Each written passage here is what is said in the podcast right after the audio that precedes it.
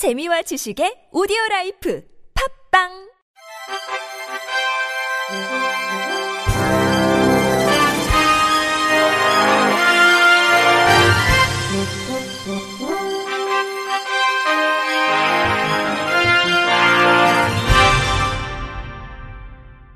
청취자 여러분 안녕하십니까? 1월 6일 목요일 KBIC 뉴스입니다. 20대 대통령 선거를 2개월여 앞두고 장애계가 1월 임시국회 내 장애인 평생교육법 개정을 촉구하며 중증 장애인들이 작성한 편지를 더불어민주당과 국민의힘에 전달했습니다. 장애인 평생교육법 제정안은 지난해 4월 20일 유기홍 의원 등 48명의 국회의원이 공동 발의했으며 모든 장애인이 평생교육 참여 기회를 골고루 보장받는 것이 골자입니다. 구체적으로 장애인의 평생 교육 권리를 명확히 규정해 이에 관한 국가 및 지방자치단체의 책무성 강화와 전달 체계 및 심의 체계를 새로이 구축하는 내용 등이 담겼습니다. 하지만 현재 제정안은 국회 교육위원회에서 제대로 된 논의조차 없이 잠들어 있는 상태입니다. 전국장애인 야학협의회 박경석 이사장은 우리 법안은 장애인들의 평생 교육을 받을 권리를 담고 있으며 여야 모두 찬성한다고 했다. 회의를 열고 논의해 통과시키면 된다면서 이번 임시국회가 끝나면 다음 국회는 언제 열릴지 모른다. 대선 후보가 약속한 장애인 평생 교육법을 제정하라고 촉구했습니다. 국가인권위원회가 스타벅스의 드라이브스루 진정 기각 행정 심판 청구를 기각하며 장애 차별적인 답변을 했다는 장애인 단체의 주장이 나왔습니다. 장애인 단체가 오늘 오전 국가인권위원회 앞에서 기자회견을 열고 정당한 편의 제공에 대한 고민이 전혀 없는 답변과 장애인 차별을 합법적으로 용인하겠다는 장애 감수성이 결여된 인권위를 규탄한다고 밝혔습니다. 앞서 이들 단체는 신종 코로나 바이러스 감염증 상황에서 비대면이 강조되며 늘어 늘어난 드라이브 스루 시스템은 음성 언어로만 주문할 수 있어 청각 언어 장애인의 접근권을 근본적으로 침해한다며 인권위에 진정을 제기했습니다. 단체들에 따르면 정당한 편의 제공은 장애인 당사자가 원하는 방식으로 제공돼야 할 의무가 없으며 스타벅스 측에서 필담 형식의 부기보드를 설치해 이용하도록 해 별도의 구제 조치가 필요 없다는 취지로 진정을 기각했습니다.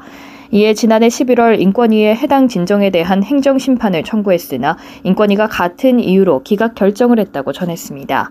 이들 단체는 인권위의 이번 답변서에는 청각장애인과 중증 뇌변병 장애인을 무시하고 차별하는 내용을 서슴없이 서술하고 있다며 장애 인권에 대한 감수성도 장애인 당사자에 대한 편의 제공 원칙도 전혀 없는 비인권적이고 차별적인 답변서의 내용에 놀라움과 분노를 금할 수 없다고 주장했습니다.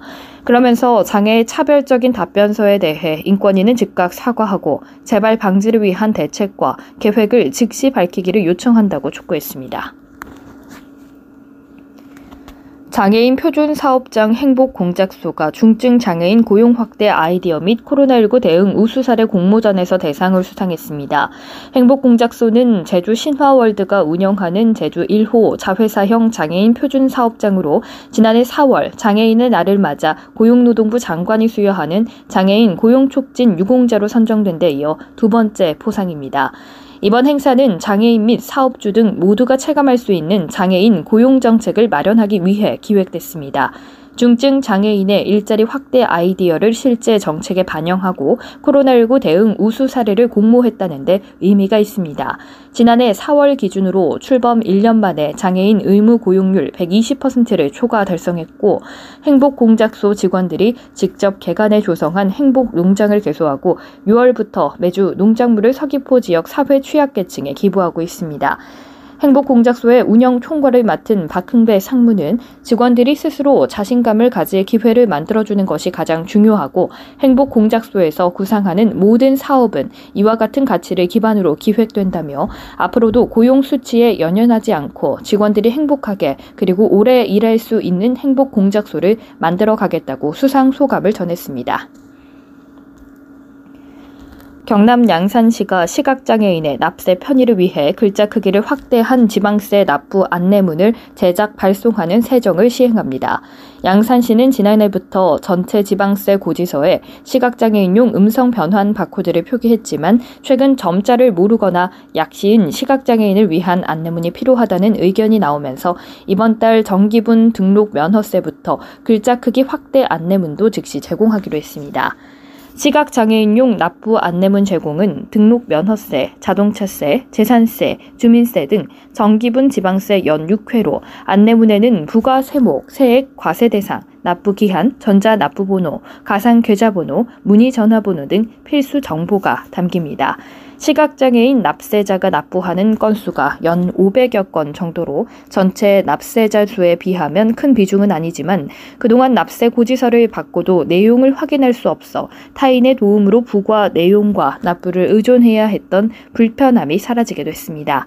양산시 관계자는 이번 큰 글자 납부 안내문을 통해 시각장애인이 직접 과세 대상과 세액을 확인하고 스스로 납부할 수 있기 때문에 시각장애인의 알 권리 충족과 납세 편의에 도움이 될 것이라며 앞으로도 사회적 약자 배려를 위한 납세 편의 시책을 지속적으로 확대해 나가겠다고 말했습니다.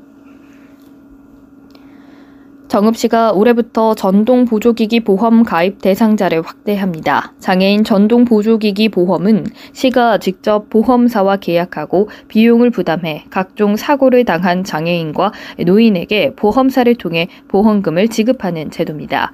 시는 그동안 의료급여 수급자와 차상위 장애인 계층을 대상으로 보험 가입을 지원했으나 올해부터는 정읍시에 주소를 둔 장애인과 노인 모두가 혜택을 받을 수 있도록 가입 대상을 늘렸습니다. 보험료는 시에서 일괄 납부하게 되는데 보험 자격에 해당하는 사람은 별도의 가입 절차 없이 피보험자가 돼 보험 혜택을 받게 됩니다. 지원 내용은 운행 중에 발생한 제3자의 배상 책임에 대해 최대 2천만 원까지 보장합니다. 정읍 씨는 이번 보험 가입을 통해 사고 시에도 마땅한 보상 제도가 없어 경제적 부담을 느꼈을 장애인과 노인에 대한 경제적 지원이 가능해질 것으로 전망했습니다. 끝으로 날씨입니다. 내일은 전국이 대체로 맑겠습니다. 아침 최저 기온은 영하 13도에서 영상 0도 사이의 기온을 나타내겠고, 낮 최고 기온은 2도에서 11도 사이로 오늘과 비슷하겠습니다. 이상으로 1월 6일 목요일 KBIC 뉴스를 마칩니다. 지금까지 제작의 이창훈, 진행의 박은혜였습니다. 고맙습니다. KBIC